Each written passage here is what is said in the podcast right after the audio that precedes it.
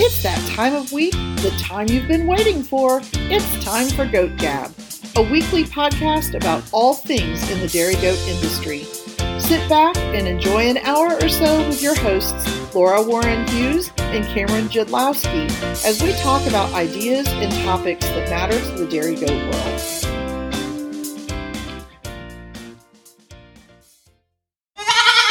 Welcome back, Goat Gabbers, to another exciting episode of Goat Gab. As always, I'm one of your co-hosts, Cameron Jadlowski. And I am your other co-host. Hope yeah, can't talk today. Your other co-host, Laura Warren Hughes. Glad to be here, and uh, thank you for your patience as we're just a little bit later on getting this out than what we had planned.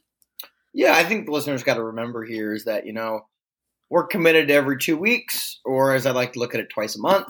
Um, so you know, following with that same commitment that we're trying to establish there, and remember we're people too, and we've got stuff going on. And Laura, we've been busy. When you say that over the last couple weeks, I would say that busy and just lots of things going on, just like our listeners have.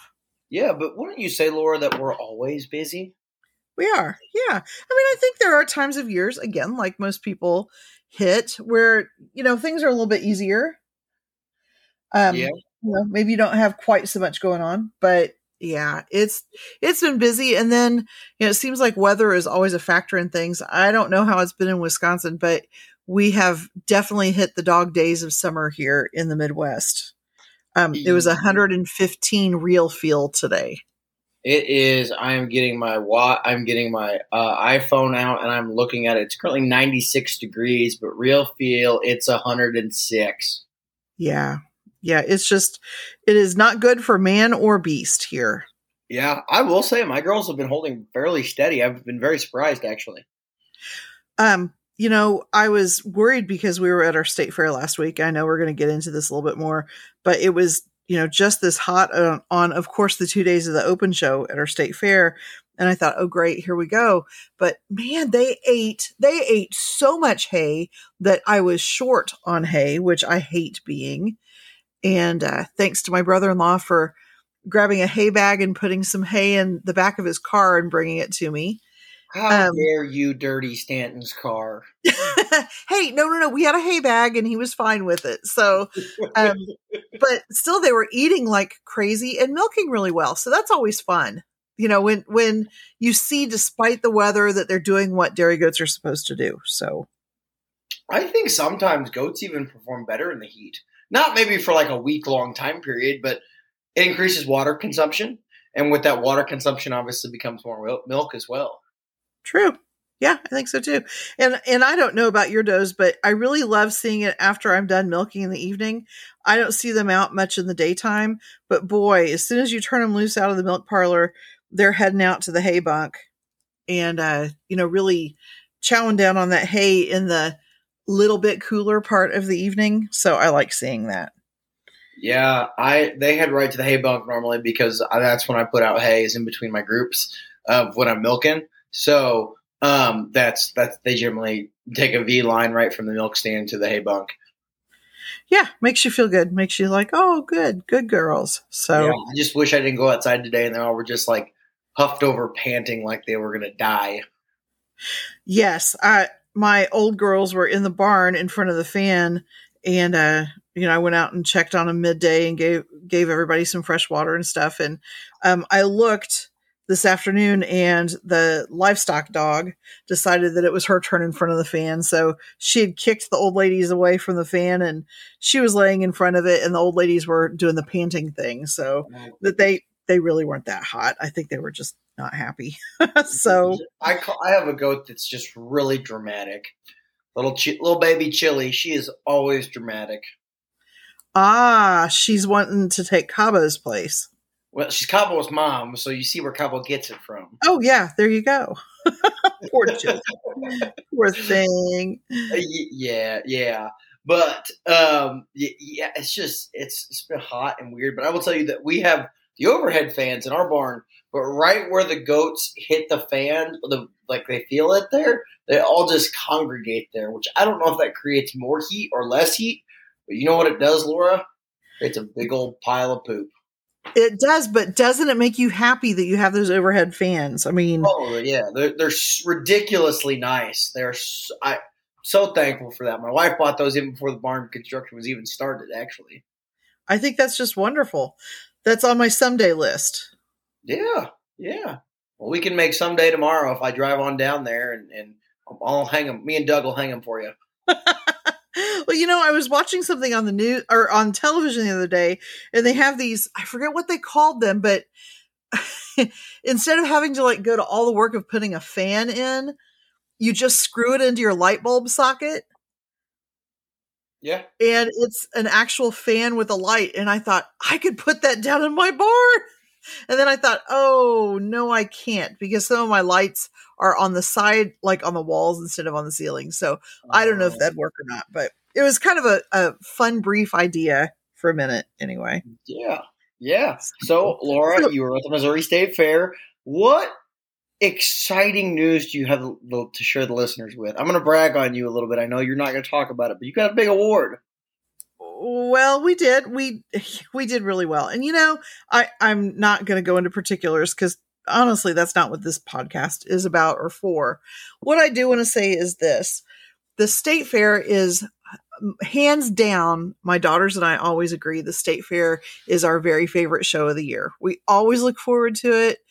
Once the middle of July comes, we're like, oh my gosh, only four weeks until the state fair. I mean, we get really excited about going. And part of it is because we get to just hang out with our goat friends and, and see people that we don't get to see a whole lot in in a whole weekend. You know, you'll see them at goat shows, but you don't get to just sit and talk. And and this year we were excited because we finally got our display all done the way we wanted. And um, our display was complete with like a backdrop. So my PVC backdrop thing that I made worked out just perfectly.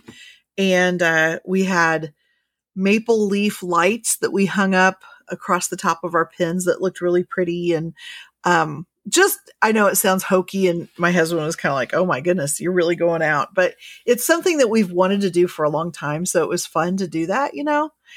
And um we had a wine and cheese party that everybody brought their own homemade goat cheese and a bottle of something to share.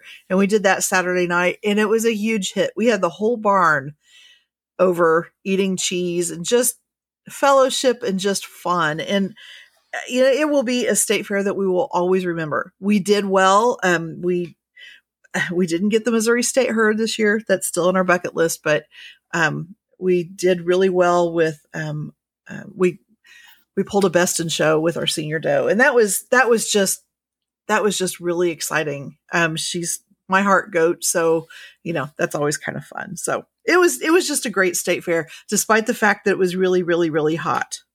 Laura, that's not the award I'm talking about, though. Oh, what award are you talking about? There's this picture of you, and I haven't, I haven't even asked you this yet. There's this picture of you and like a group of very important people with your whole family there. Oh, okay. Well, okay. So I'll I'll explain that a little bit because maybe some of our listeners saw that too. Every year, each of the species at the Missouri State Fair dedicates their show to a family that they feel like has been influential in that species. So um, people nominate you for it, and then they dedicate the show to that family. And then on the last day of the show, they have like the state fair, um, the state fair uh, superintendent and all of the fair commissioners and um, the uh, Se- state secretary of agriculture and the queen and they all come over and make a presentation so this year um, my family got selected to be the the dedicated farm family or whatever for the dairy goat. So it was very cool. It, the best thing about it was it really wasn't just I mean, it was our whole it was our whole family. And so that was that was very special to get to stand there with my girls. So that was that was pretty neat. It wasn't anything really that we did. It was just it was just a very nice just a nice thing. So oh, God, we're we're talking to a bigwig here today, hobnobbing with the with the politicians. Uh huh. Yeah. Right. That and that and twelve dollars will get me a really nice bale of alfalfa. So. well, I'm glad you had a good Missouri State Fair. Yeah, it was. And so, you know, we came home, the girls were tired, you know, girls two legged and four legged. Everybody was pretty tired. Um, it was so hot that they released they released all of the exhibitors like as soon as you were done showing you could leave instead of holding everybody until until the end like they usually do um, which was great for the people that didn't have to stay but you know if you had an animal that had to be in best in show of course you had to stay. Um, so we got done and um, they they also said that if you were concerned about trailering animals home that you could wait and leave in the middle of the night or you could leave the next morning. So we um, had the animals pretty comfortable. We went ahead and stayed over um, that night and then left about 3.30 in the morning and came home when it was a lot cooler. So i think that was a wise decision and and made it home. So what's it like the fair with no one there? Is it creepy? It's really creepy. Yes. Um, you know, to be to be in the barn where there's nobody else there and the goats were kind of like looking around like uh what's going on? and um um my uh, middle daughter was one of the superintendents at the state fair um she did all the entries for the open show so she actually had an air conditioned room there in the barn that she stayed at so we got to sleep in there with her. But I'll tell you, I was like nervous all night because I was always worried about somebody, you know, letting the goats out or uh, bothering with them. But they they were just fine. I got up and checked on them multiple times. Um, you know, but yeah, creepy creepy is a good way to put it because you don't realize how much you rely on that fair noise to kind of make you feel normal. And it was dead silent. None of the rides were running It was just weird. Hmm. That is a, the Missouri State Fairgrounds to me is already creepy enough. So is it really? See, I love it, but you know, it's what you get used to. So yeah, yeah, absolutely. There. Yeah. So what's new with you? Well, we got back from our Wisconsin State Fair, um, and again had really just like you had some really good success as well there. Um, very very good. What? Wait a minute. Can can I just brag on you just a little bit? Yeah, sure.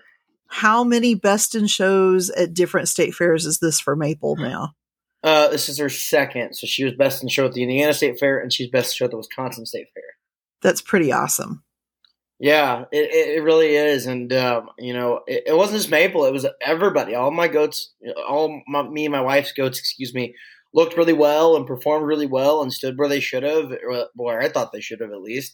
And um, they they just you know you you work really really hard to get it to your goats to just perform in that five minute class there, and it's so rewarding and almost like a like a drug to me. And maybe I just think different here to see them get to the level that they need to be in the class and not whether it's just a junior doe or a senior doe.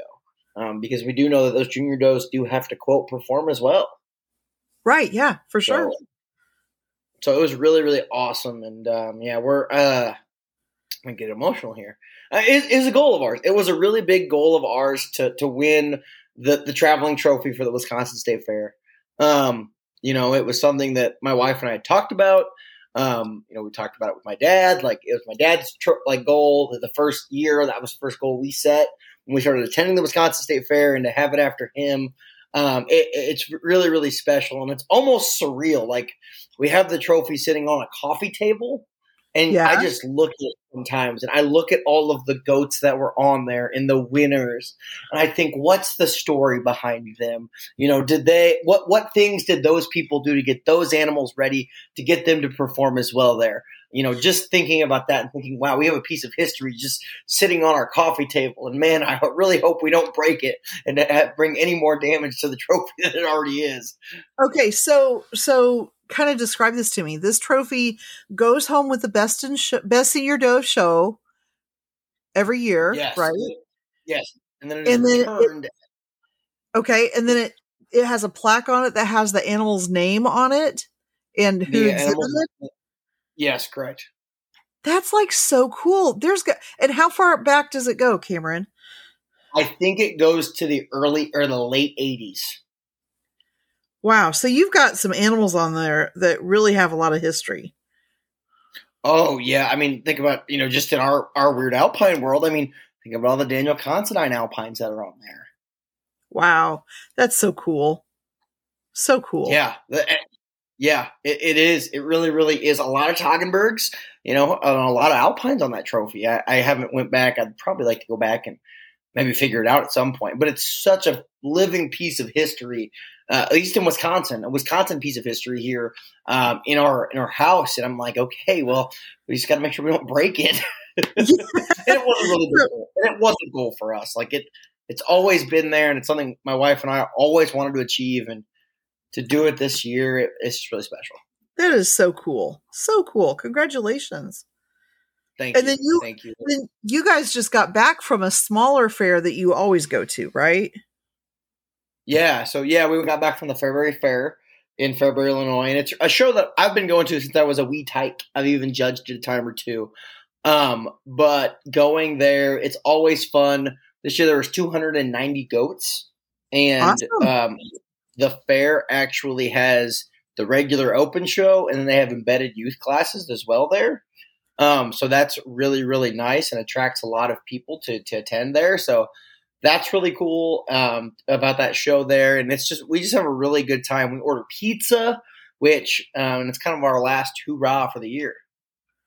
I love that. I love I love traditions that pop up and things like that. You know, and it's it's awesome because you you think, okay, you know, dairy goats at a lot of like small little county fairs, they get poo pooed. But we've got someone on the board that actually runs the show, and she's like, I bring in more livestock here than any other any other division here in this in this fair. That you know, is we, so awesome. Yeah, yeah, and she's like, okay, we deserve some extra, you know, extra funding, extra premium there, and they gave it to her. I mean, they had all they had eight breeds sanctioned this year, and they had premiums for all of them. Wow, very cool. Yeah.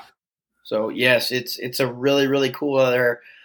Um, and then other than that, I'm done buying hay for now. I think I have about 600 bales of hay in the barn. Um, I've transitioned back to two times a day, which is is good. And then I'm working on drying some goats up. So, does it feel good when you walk out to the barn and you see that hay? You're like, ah, this is wonderful. Yes. And for those of you that don't know, when I lived with my father, and I love my father to death, but he had a lot going on. We we had a lot going on in general. Um, so we would go about every two weeks and go get hay. And as much as I love that 35 minute drive to, to Kappa, Illinois, in order to get that hay, I just felt like it wasn't always super sustainable.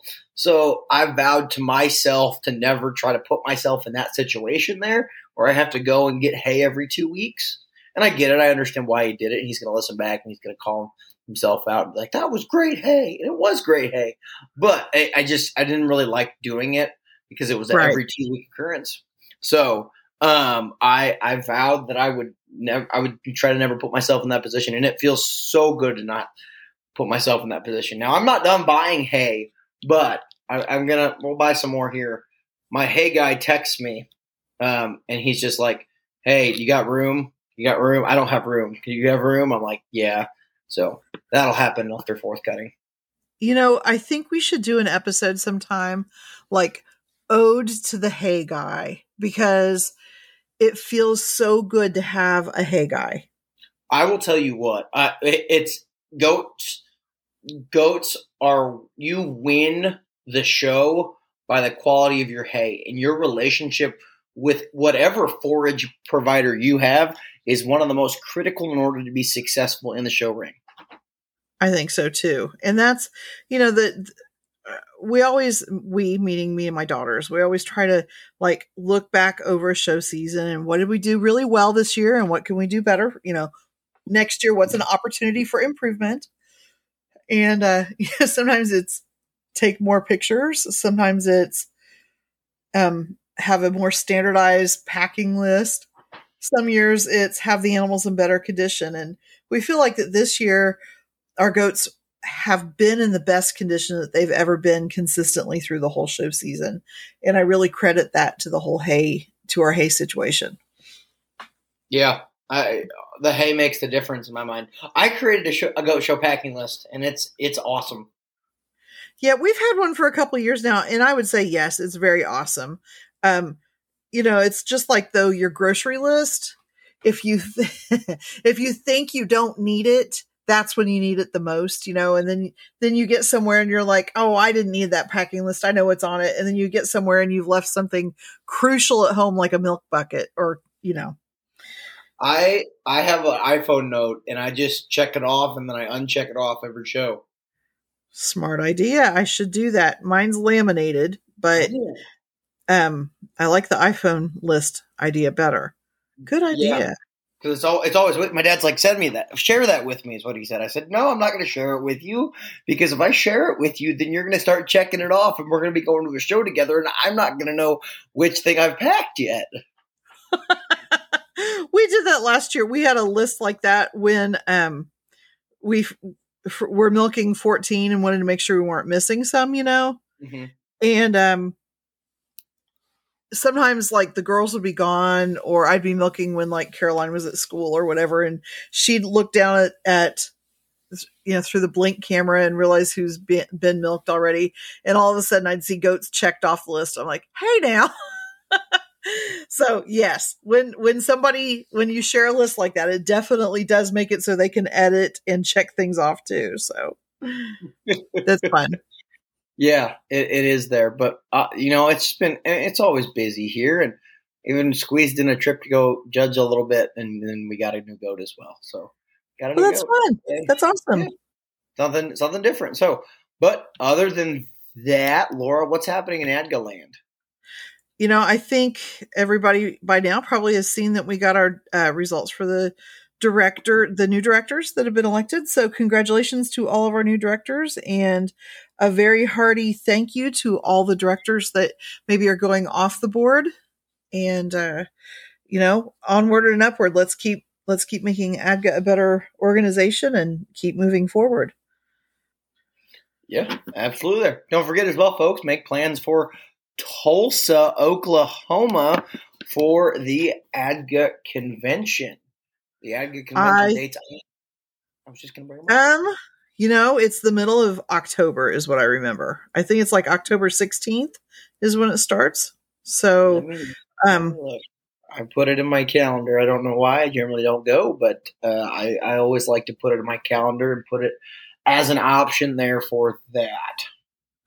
Well, there are there are so many reasons why if you haven't been to a convention before you should attend um you know whether you're a new person just wanting to learn more about goats this is your place to do it if you have had goats for a long time and you want to learn new things or attend like the linear appraisal workshop or um if you want to become a judge or even just audit the judge's training so that you can see what it would be like to be a judge, this is your place to do it. If you have youth that really want an opportunity to connect with other youth, come you bring them to the convention. I I wish that I had brought all of my daughters earlier because Caroline is just like, I'm so sad that after this year, I'll be a, you know, won't be able to be part of the youth program anymore because she said, I've had so much fun with that and and some of those people are just my very best friends so yeah no so i have that date here uh starts the 14th which would be the U stuff That's the saturday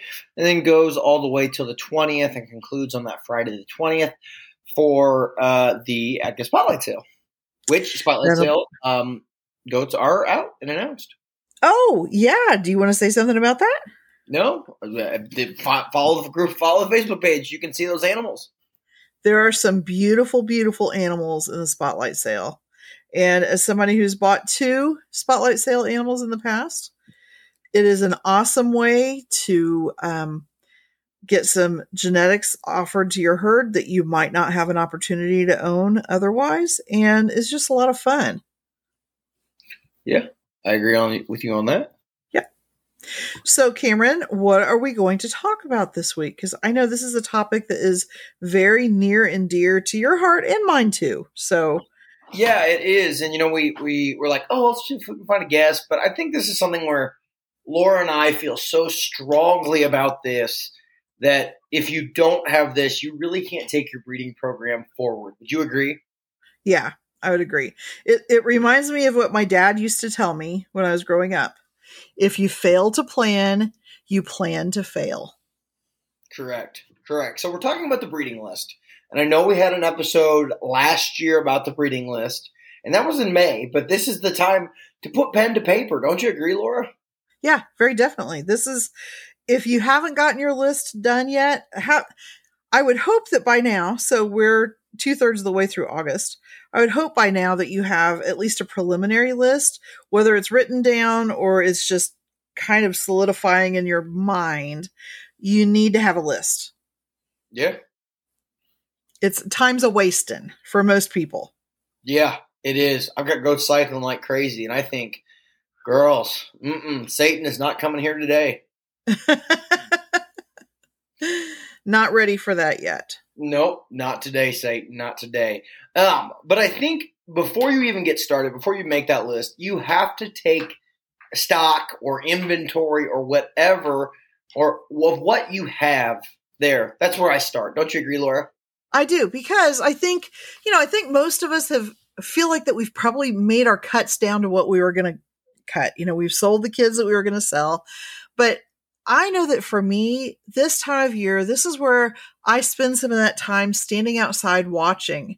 You know, did that kid develop the way that I thought she was going to?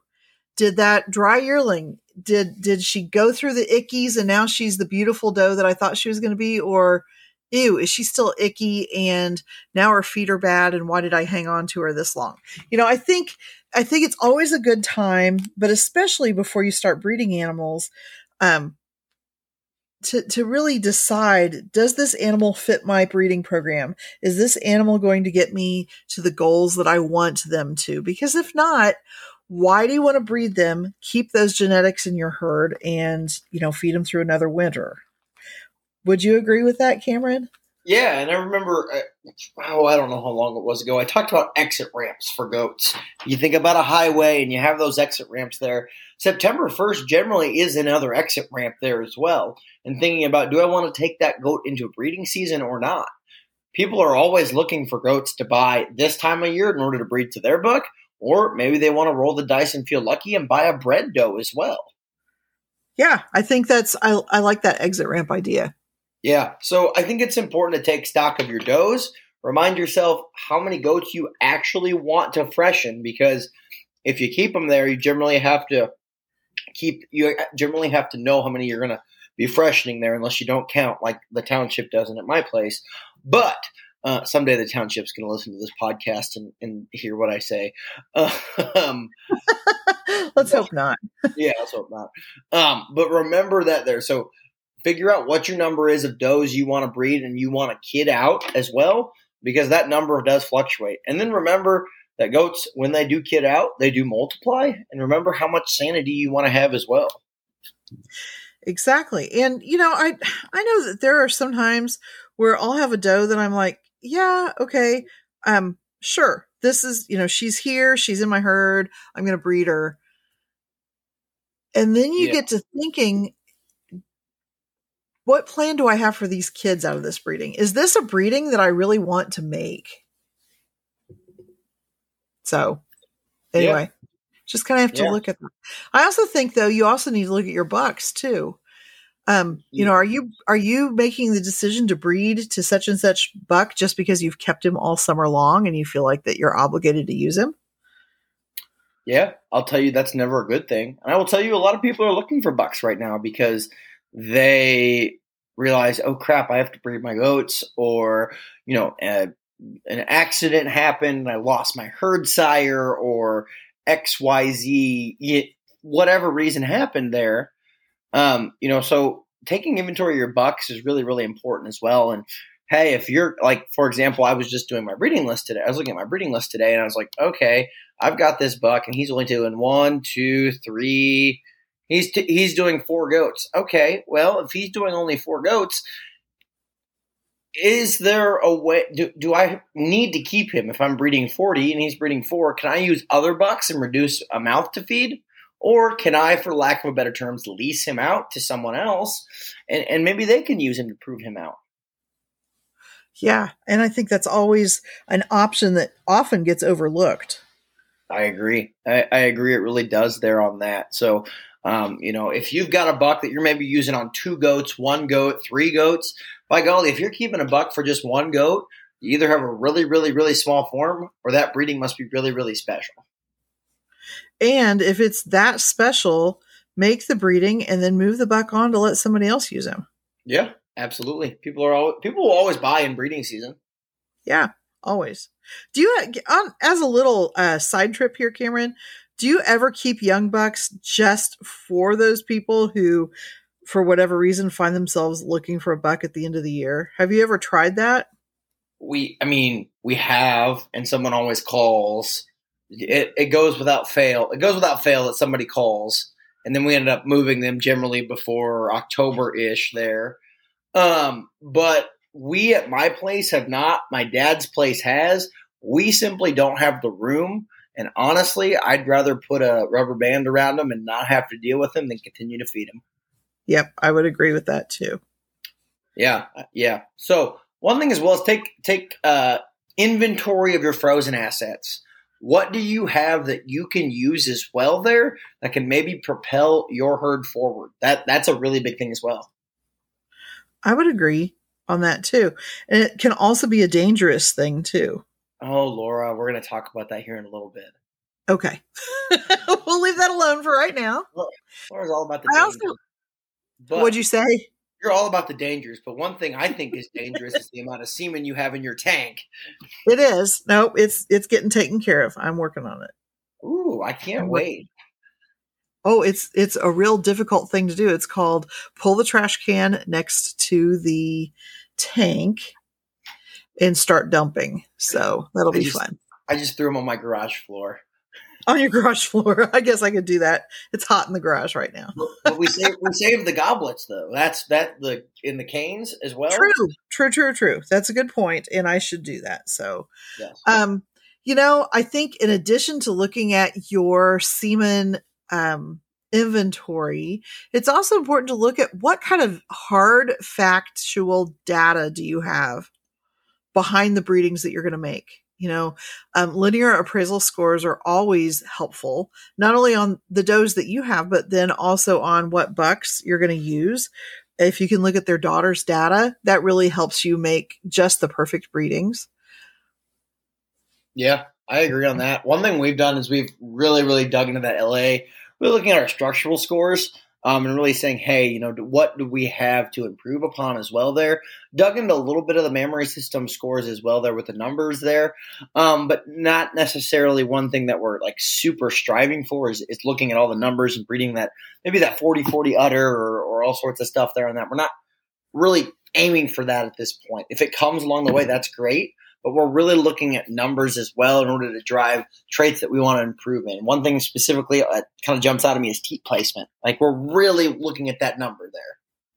Yeah, and I think I think that you can make a lot of um, structural improvements when you do things like that, especially when you can identify a buck that is just outstanding in that area. And I, I know that in my little herd, and you know, most definitely, I I'm not a national show winner or anything like that, but I have made a lot of improvement in in rumps because that's something that I identified very quick, very early in my breeding program that wow, I need to work on rump structure.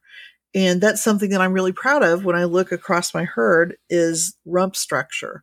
So I think that as you move forward in your breeding program, being able to identify those those traits across the board helps you to pick out sires that really can move you along that path that you want to go.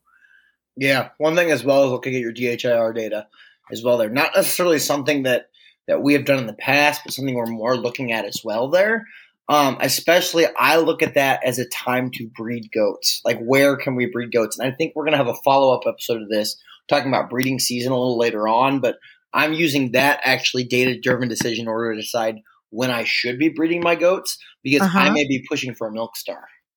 I see. Yeah, I think that makes a lot of sense. And and yes, I think we're gonna I think we're gonna play with this topic of um, production breeding down the road too with a guest that we have in our pocket, right?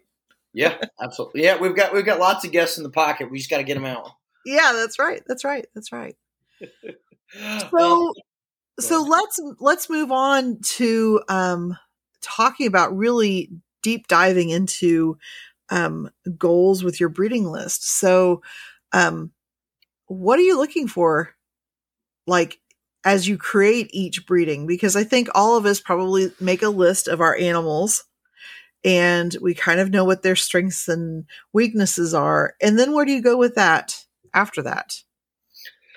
Well, I, I like to think how do I take the path of least resistance, which is generally a buck uh, sitting on my farm?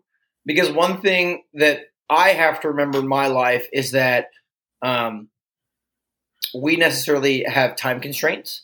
And if you, as a breeder, have time constraints or you have children that do fall activities, fall sports, um, you know, maybe they're just, they have every single weekend committed to something there. Um, you know, that's one thing that's, that's really easy there. And taking the path of least resistance is often easy and it can also yield some of the best results. Well, and especially, uh, you know, when you think about proving out that herd sire, the more daughters you can breed to a buck, the more you're going to see what he's able to do. So whether you have a herd of 14 does, like I do to breed to a buck, or you have 40 does, maximizing the number of animals you breed to one buck really does help you see what he can do. And I would argue that it also helps you to set a type in your herd. Mm-hmm. I, I agree there. So the question becomes is, do you breed do you breed the buck to the farm or do you curate each breeding? Yeah, I think there's good arguments for both both well, options. Let's hear them. I'm, I'm curious, Laura. Let's discuss this. I want to dive into this a little bit. Well, I'm going to tell you up front, I'm really biased.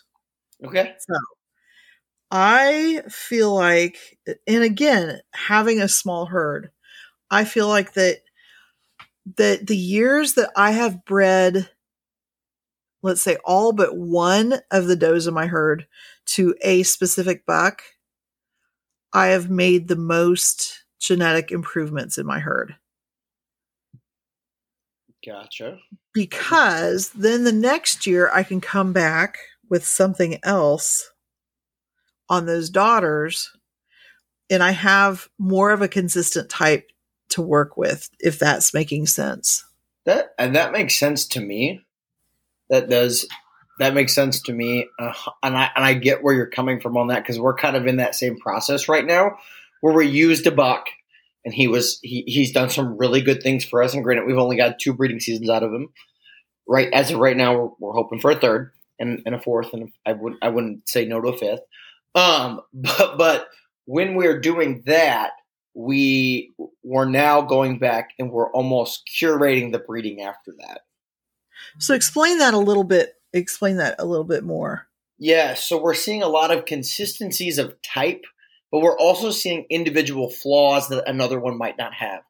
Let's take, for example, I have three yearling milkers. I have four yearling milkers. Uh, uh, let's just say for the ease, for this example, three yearling milkers.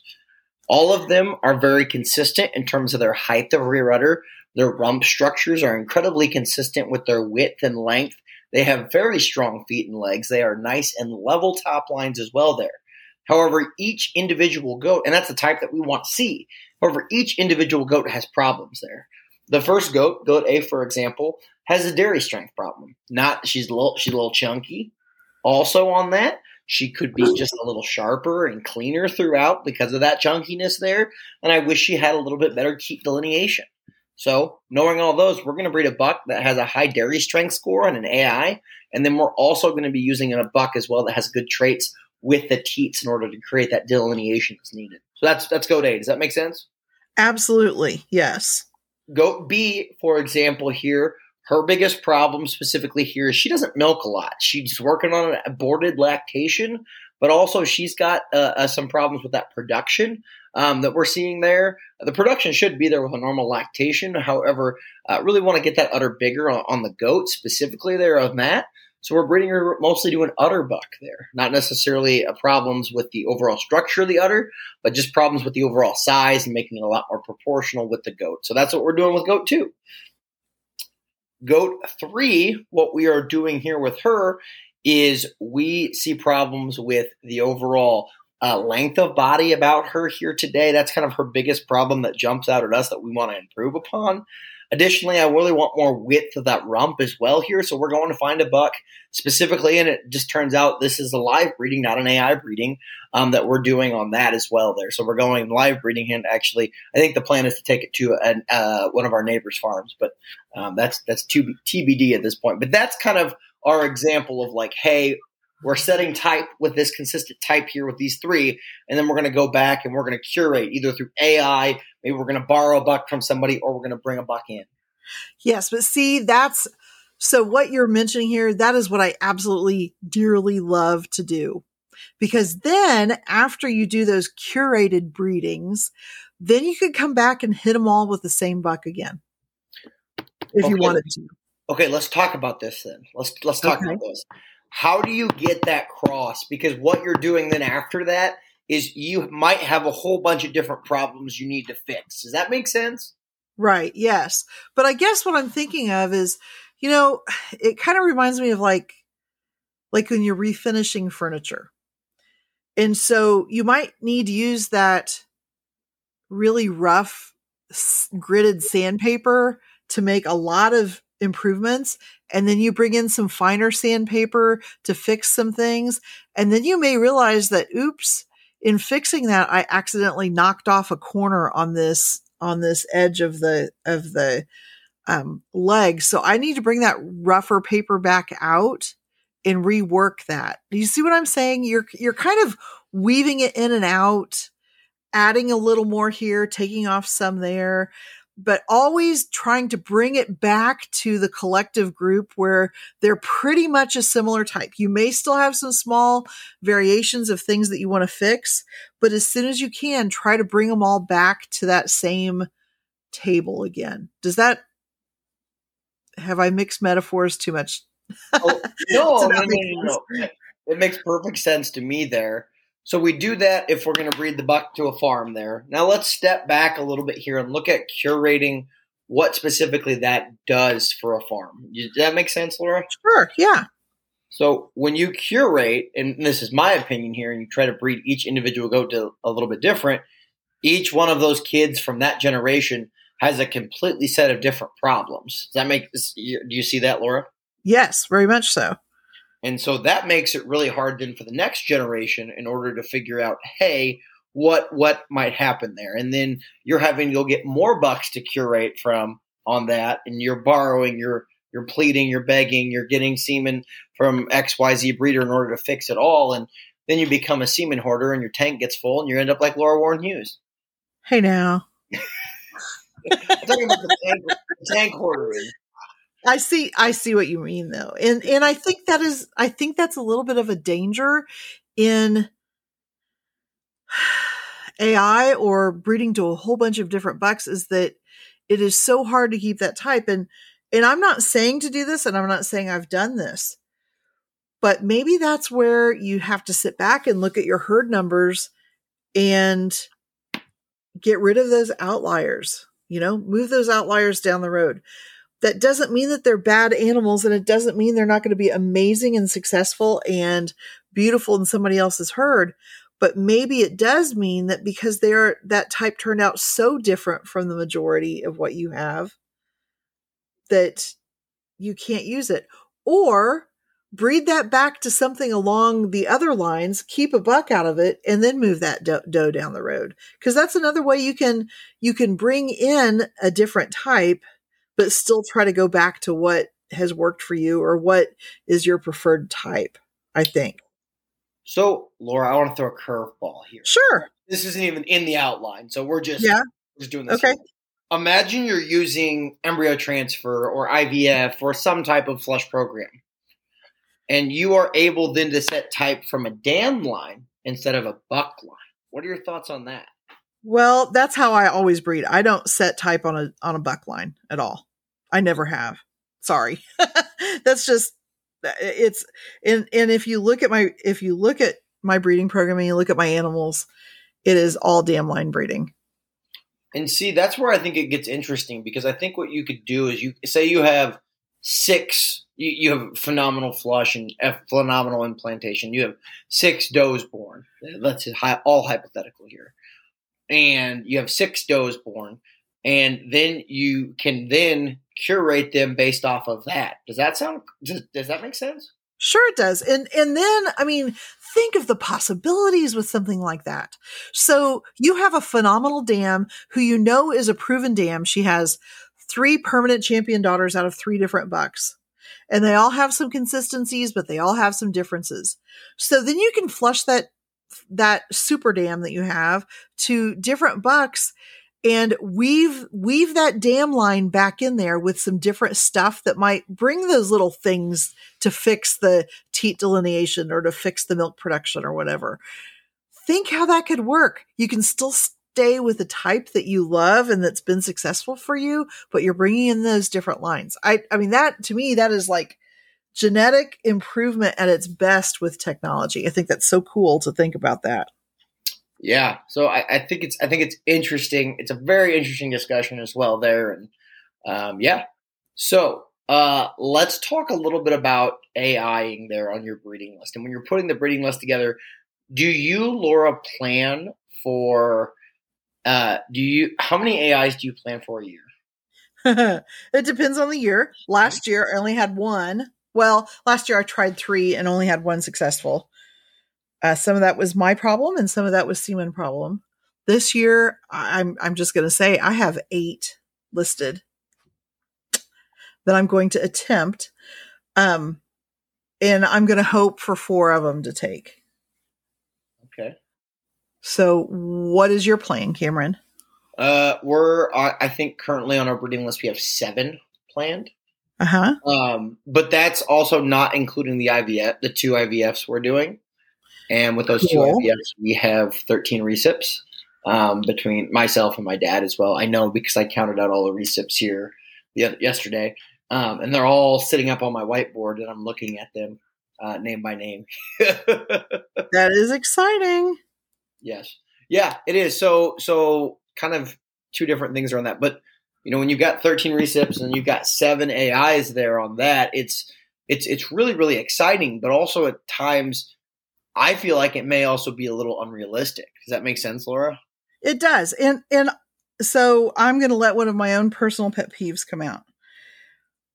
I think when I think it's very easy when you look at AI to feel like a kid in a candy shop. You know, I'm going to use this bucket, I'm going to use this bucket, I'm going to use this bucket. And then if you don't know what those bucks are going to do or you don't have a pretty good idea of what they're going to do, I think it's very easy to to blow your consistency out of the water. Agree or disagree? Yeah, yeah, I, I, agree. You blow your consistency out of the water, and all your kids look the same, and you're, you know, you're standing third out of five in all of the the kid class, all of the best three kid classes it shows because you necessarily did not have a type going in. Right. So I guess I would give the caveat, especially to our listeners that maybe are newer with dairy goats, be really careful in doing something like that. Just have have a mindful plan because it's very easy to all of a sudden not be able to set a type consistent enough that you couldn't be able to bring in another buck who's going to do a lot of work for you, you know? Um, especially if you're using animals that aren't very line bred. I think it makes it hard to make a lot of change quickly. Yeah. I agree. I agree on that there. Um, but but one thing as well is I think you have to be realistic with all of your breedings as well there, and you know you plan for you know, I look at this 20 goats doing using reproductive technologies is our plan this year. Now, that's super great, but I know things are going to happen. A seeder's going to slip. A a um uh, a goat's not going to cycle appropriately, or you know we have a bad flush, or you know we go to we go to do a transcervical AI, and you know it's just not it's we just can't find the the cervix there things are going to happen. So I think it's always important to have a really, really, really good backup plan. And I think for our listeners too, um, what Cameron's describing doing he's he's a little bit of a special situation there because you know he has a reproductive vet for a wife. Yeah, That's yeah. don't I, I don't want our listeners to think that that's what most successful herds do is something to that degree because you know while there are a lot that do and there's more all the time reproductive technology is is booming you don't have to do that to be successful it No, can I- sure help so mm-hmm. No, I, I agree on that. And this is our first time using it. We've done some lap AIs, but we've never done any any IVF. We've never done well. We do we do AIs as well. There, we've done that for years, but we've never used IVF before. It was our goal that we set for this year, and, and we're going to make it happen. I think that is just so exciting. Those kids, it will be very difficult to get rid of any of those kids, Cameron. Oh, I've got plans for those kids already. yeah, that's the problem. And and I think too for our listeners that maybe are new to using AI and that's that's their reproductive technology goal for this year. I will tell you, when you have those AI kids on the ground, be just as hard in looking at those kids as you do with any other kid. Just because they're AI doesn't mean that they're necessarily special. Mm-hmm. Mhm. So, getting, I want to get back to this realistic here. I think the one thing is, you know, you make this breeding list, and it, you really try to shoot for the moon. Don't you agree, Laura? very much so and and you know it's a mindful thing and and most people i would say probably change their breeding list multiple times Oh yeah, i know that i do i know that you do you said Yeah. what version 8 version eight. We're on version eight of the breeding list. We had our first version probably May first. Um, Yeah. So yeah, uh, yeah, but I mean, it'll it'll probably be on version ten before we get we get done with with it. So, um, but nonetheless, still still very very very exciting. Um, and it's something we're super passionate about. But I want to transition a little bit here between talking about AI, reproductive techs. We're talking about maybe just how your setup is and why it's really important to consider the setup when you when you're thinking about the breeding list. Laura, does that make sense?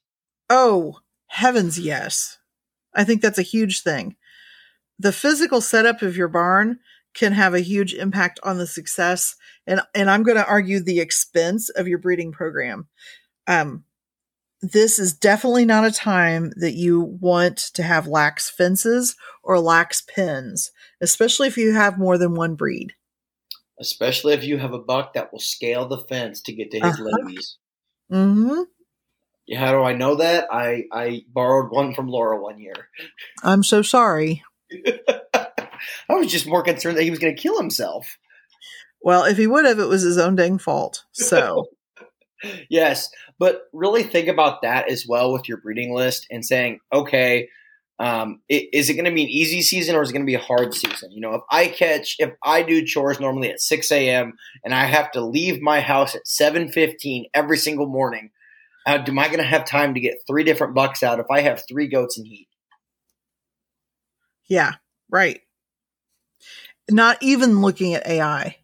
Yeah, that's just regular. Or, or are you going to set up a pen breeding system? Yeah.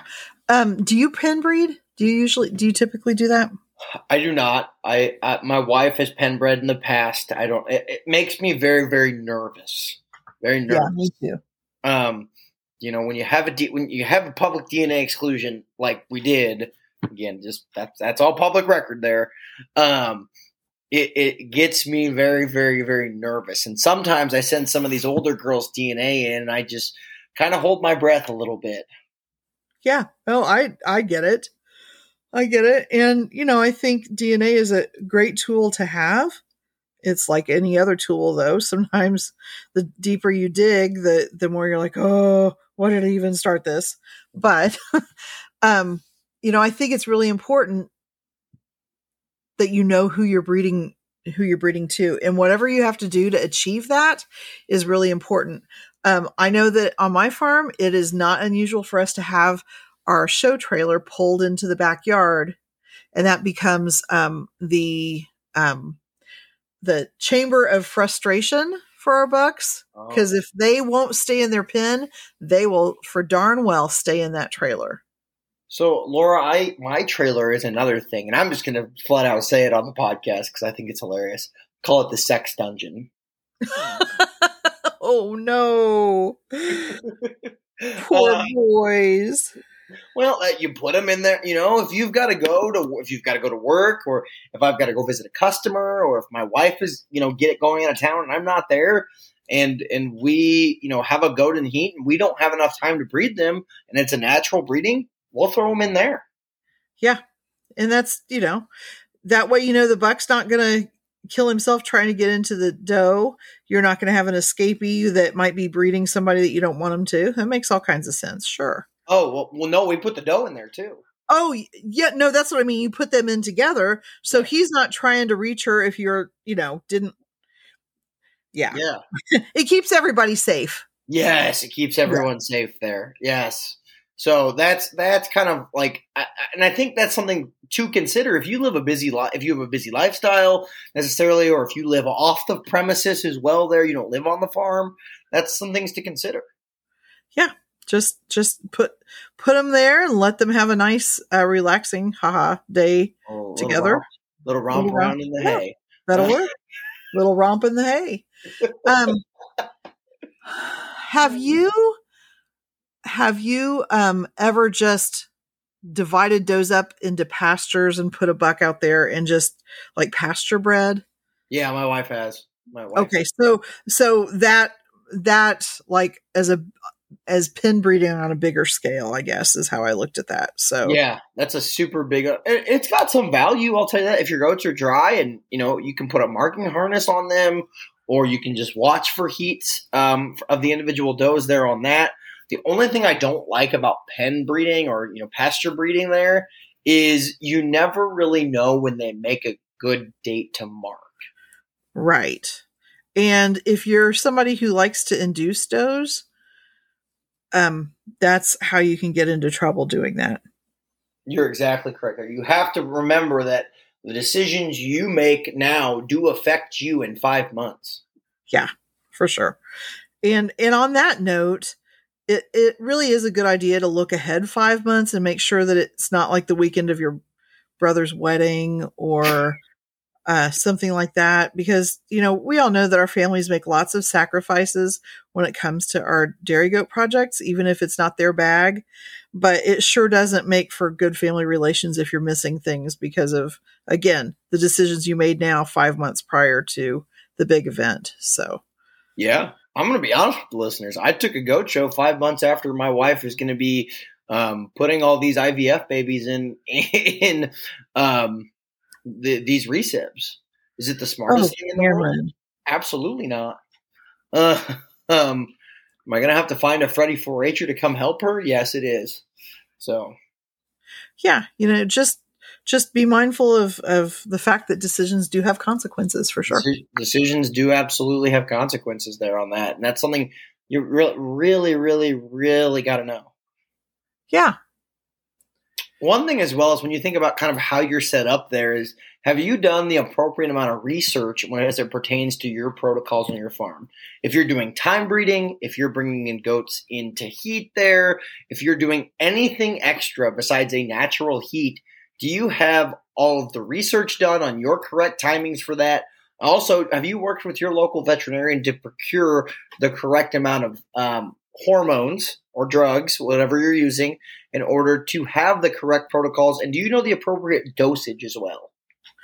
I think that is so important because, you know, frank, frankly, just because it's on Facebook doesn't mean it's correct. And there are so many people that will tell you to use reproductive drugs wrongly, not just being a problem with the expense of it, but it can be a huge health detriment to your animal. Yeah, yeah, I'll, I'll tell this story here. And you know, we were at a, commercial dairy here in, in a couple years ago in December, and he, uh, in order to get his fall fresheners to kid, you know, he uses a, a concoction, a cocktail, I'll call it that there. But with that cocktail comes all very large kidding size uh, kidding litters. So you know, he might have three to five being born on on you know his first freshening, almost two year old does. And that's really hard on him. Yeah.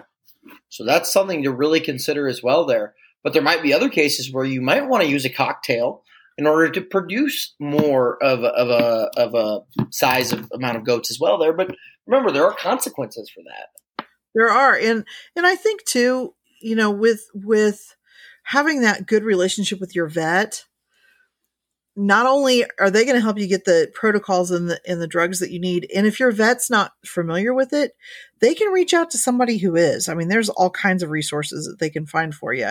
But um that also gives them a heads up of what you're doing. So next spring, if you need a little bit of extra help, they're right there to help you with that too. Yeah, that's that's really really important there to think about is is you know, that relationship with the vet. If you're doing anything extra, if you're not doing anything extra, again, still important to have a relationship with a veterinarian. Right. They just don't need to be in your back pocket as far as breeding season goes. But correct there on that. Laura, let's talk about some special breedings. Let's. So, um, you know, I think one of the one of the special breeding questions you've got to look at um, has to do with older does. You know, we're talking in our fr- in our farm we call them the geriatric does, but you know, probably eight years old and on up from that, where you know they still have productive years of breeding in them, but you also are mindful of the fact that you know she's getting up there in age and and quality of life and and you know her ability to reproduce and and gestate those kids in a healthy way, you need to start thinking about those kind of things. Yeah, I, I agree there on that. I think one thing as well, when you think about older does or herd matriarchs, and you know maybe you want to do more of that line breeding or and less of that curation. Maybe when you do that, are you going to keep a buck kid out of that goat? You know, think, thinking about okay, is this older doe a goat that I want to emulate, or is there another goat that I want to emulate in my herd, and that's a buck mama? Right. And and again, you know, just because she's old and just because she's been amazing, have you moved beyond those genetics in your herd? You know, are her genetics still relevant? Um, if so, that may be the perfect breeding to keep a buck out of, you know, a very special breeding for her. Um, if not so much, you know, you just got to consider what resources am I going to put into helping this doe have a healthy pregnancy and a healthy delivery and moving on from there. So I know some breeders know up front that they're going to kid out a doe and then won't milk her at all. They'll just keep her dry after that. And, and that can be an option too. So, um, you know, another option that I've heard breeders talk about is that as their does get older, they will milk them through and only only kid them every other year to try to help um, reduce the wear and tear on that doe and, and help them to um, have a long and healthier life. Have you ever done that, Cameron? No, never, never done the milk come through. We don't like we, we I generally don't like milking in the winter. I don't know that that was going to change at at this point in my life. At, some point, it might, with given our, our careers and, and what we got going on outside of the goat operation. Um, but it, it, definitely is an option. I've seen people milk them through as well, just to a younger dose, just to avoid that harsh pregnancy. Right, and and they've done it very successfully. I mean, we've seen national show class winners that have been milked through like that. Yeah, Randy Adamson when he came on the podcast talked about it. Right. Yeah. So you know, in in some of those does, even if they're not show does, if they're production does, they've been milking for years and years and years and still have amazing an amazing lactation. So I think that's something else that you can think about. You don't have to breed your goats. If you want to keep them milking through, you can do that. Yeah. Just remember, it gets cold in the Midwest in the winter. it does. So let's talk about yearlings or those first freshening two year olds. I think that there are a lot of different uh, breeding styles that people have tried with those does. Like, um, I had a friend who leased a Nigerian dwarf buck and bred all of her standard sized yearlings to a Nigerian dwarf for ease of kidding to see what that doe would look like. And she said that she could sell those kids for a lot of money when they went to a sale barn as mini alpines or mini La Manchas. Okay, that that's definitely an interesting take, and definitely understands their market. I appreciate, I really appreciate that. Yeah, I do. And I also think about, but wait, if your yearlings have should be your most genetically advanced animals in your herd, are you losing a generation by automatically not keeping those offspring? No, because it's more of a. This is my opinion. The answer mm-hmm. is no. The hypothetical question is no, because it's a roll. It is literally a roll of the dice with a yearling to see if that genetic cross actually worked or not. True. Because you could get a swing bag, you could get a national champion. You could. They could even be litter mates. yeah, yeah. I've I've seen some of them. Yeah. One thing as well that a lot of some of the commercial guys have have went to, um, and then even some other bigger breeders is you know they're taking their first fresheners and they're breeding them to a Boer buck. They understand that their market necessarily, and if they get a buck kid, they're not really thinking about it too hard. They're taking that one to the sale barn there, um, and they know what's going for meat. They know they're going to get a better price. Yeah, they grow faster. You know, you've got more weight. Yeah, definitely a better price at the sale barn. Not a bad idea there. Yeah, I think it's I think it's really great, and I think it's a different way to approach things as well. There, I you know, breed into a Nigerian buck or breed into a Boer buck. I think that's always really really good. I know that I'm not going to do it um, because I know my market and I understand my market enough to know what what I can get for the hypothetical cost of a doe kid from my herd. Um, but I think for other people that are in more uncertain markets or whether they're starting out, um, they necessarily don't know what they're going to get necessarily for a, a, doe kid, and that that could be an option. And I also think too, um, you know, it.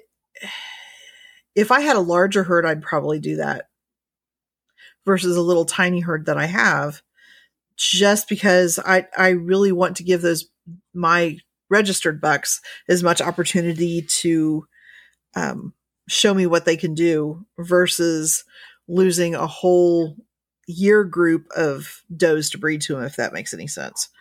Well, and if you're like my dad last year, I mean, a lot of his kids are out of were out of first fresheners because he didn't have that many to show, and he likes to show kids.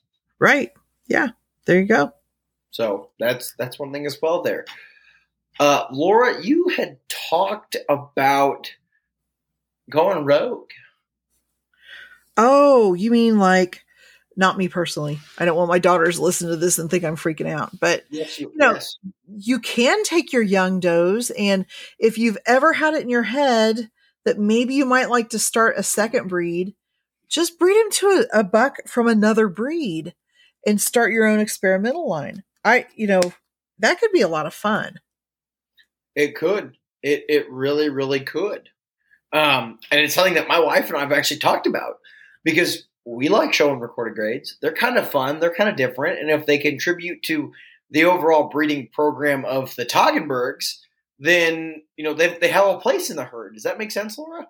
Oh, it definitely does because you know you can you can bring in some traits that you feel like that maybe that breed really could benefit from, and you're doing it with animals that you're already familiar with because they're your original breed. I think there's a lot of fun that could be have, had from going rogue as you said.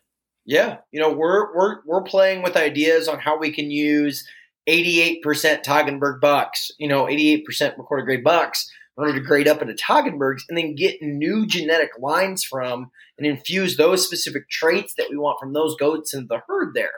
Now that all started when my wife bred one of her Toggenburgs to an unregistered buck from my dad. So, fun facts there. Well, and I think we're seeing more and more of that across the country, don't you, Cameron? Um, a lot more people are keeping experimental bucks and using those on does to bring in those traits that they really like, not caring that that buck is is carrying um, experimental papers. Yeah, I, I think it's important, and yes, there are ramifications of that. But I also think if more breeders would do that, and, and, you know maybe use a buck from from an outside herd and, and, use it from a recorded grade and then breed it to their best goat and keep a buck out of that type thing. They would see a lot of other improvement as well there and i get it. It is a risk but you're never gonna you know do something if you don't do something different you're never gonna get ahead. Now cameron you're stepping on my toes just a little bit here. Oh oh no laura. As a french alpine breeder oh yes so I, am so focused on the Toggenburg. Sorry. I know. And that, you know, that's I'm I'm just saying as a French alpine breeder, I don't let myself think that way. Mm. But that doesn't mean that I'm like an ostrich with my head in the sand and I don't see the benefits to it and see where it could, you know, be really exciting, especially with breeds that, you know, already have a very strong American um bent to them. So, you know, I can see that. I can see how it could work and I can see how it could be really beneficial. And I think, you know, we've seen we've seen herds that really have done well doing that. Megan Okeson has some beautiful does that she's bred up that way. Yeah, yeah, I agree. I just saw a breeding list post the other day. Yeah. She's she's just she's just pretty amazing on how she does that. It's almost like I picture her sitting in front of a loom, like weaving a tapestry. It's pretty cool. Yeah, yeah it, it really is there on that. I just think it's, I think it's, I feel like we could do a lot more with an experimental program in terms of infusing in new traits, infusing in new milk production records, infusing even casein genetics as well into those into those different breeds. Yeah, nope. I I think that's cool. Speaking of that, just on a ta- tangent, do you test your goats? Do you find out what their what their casein is?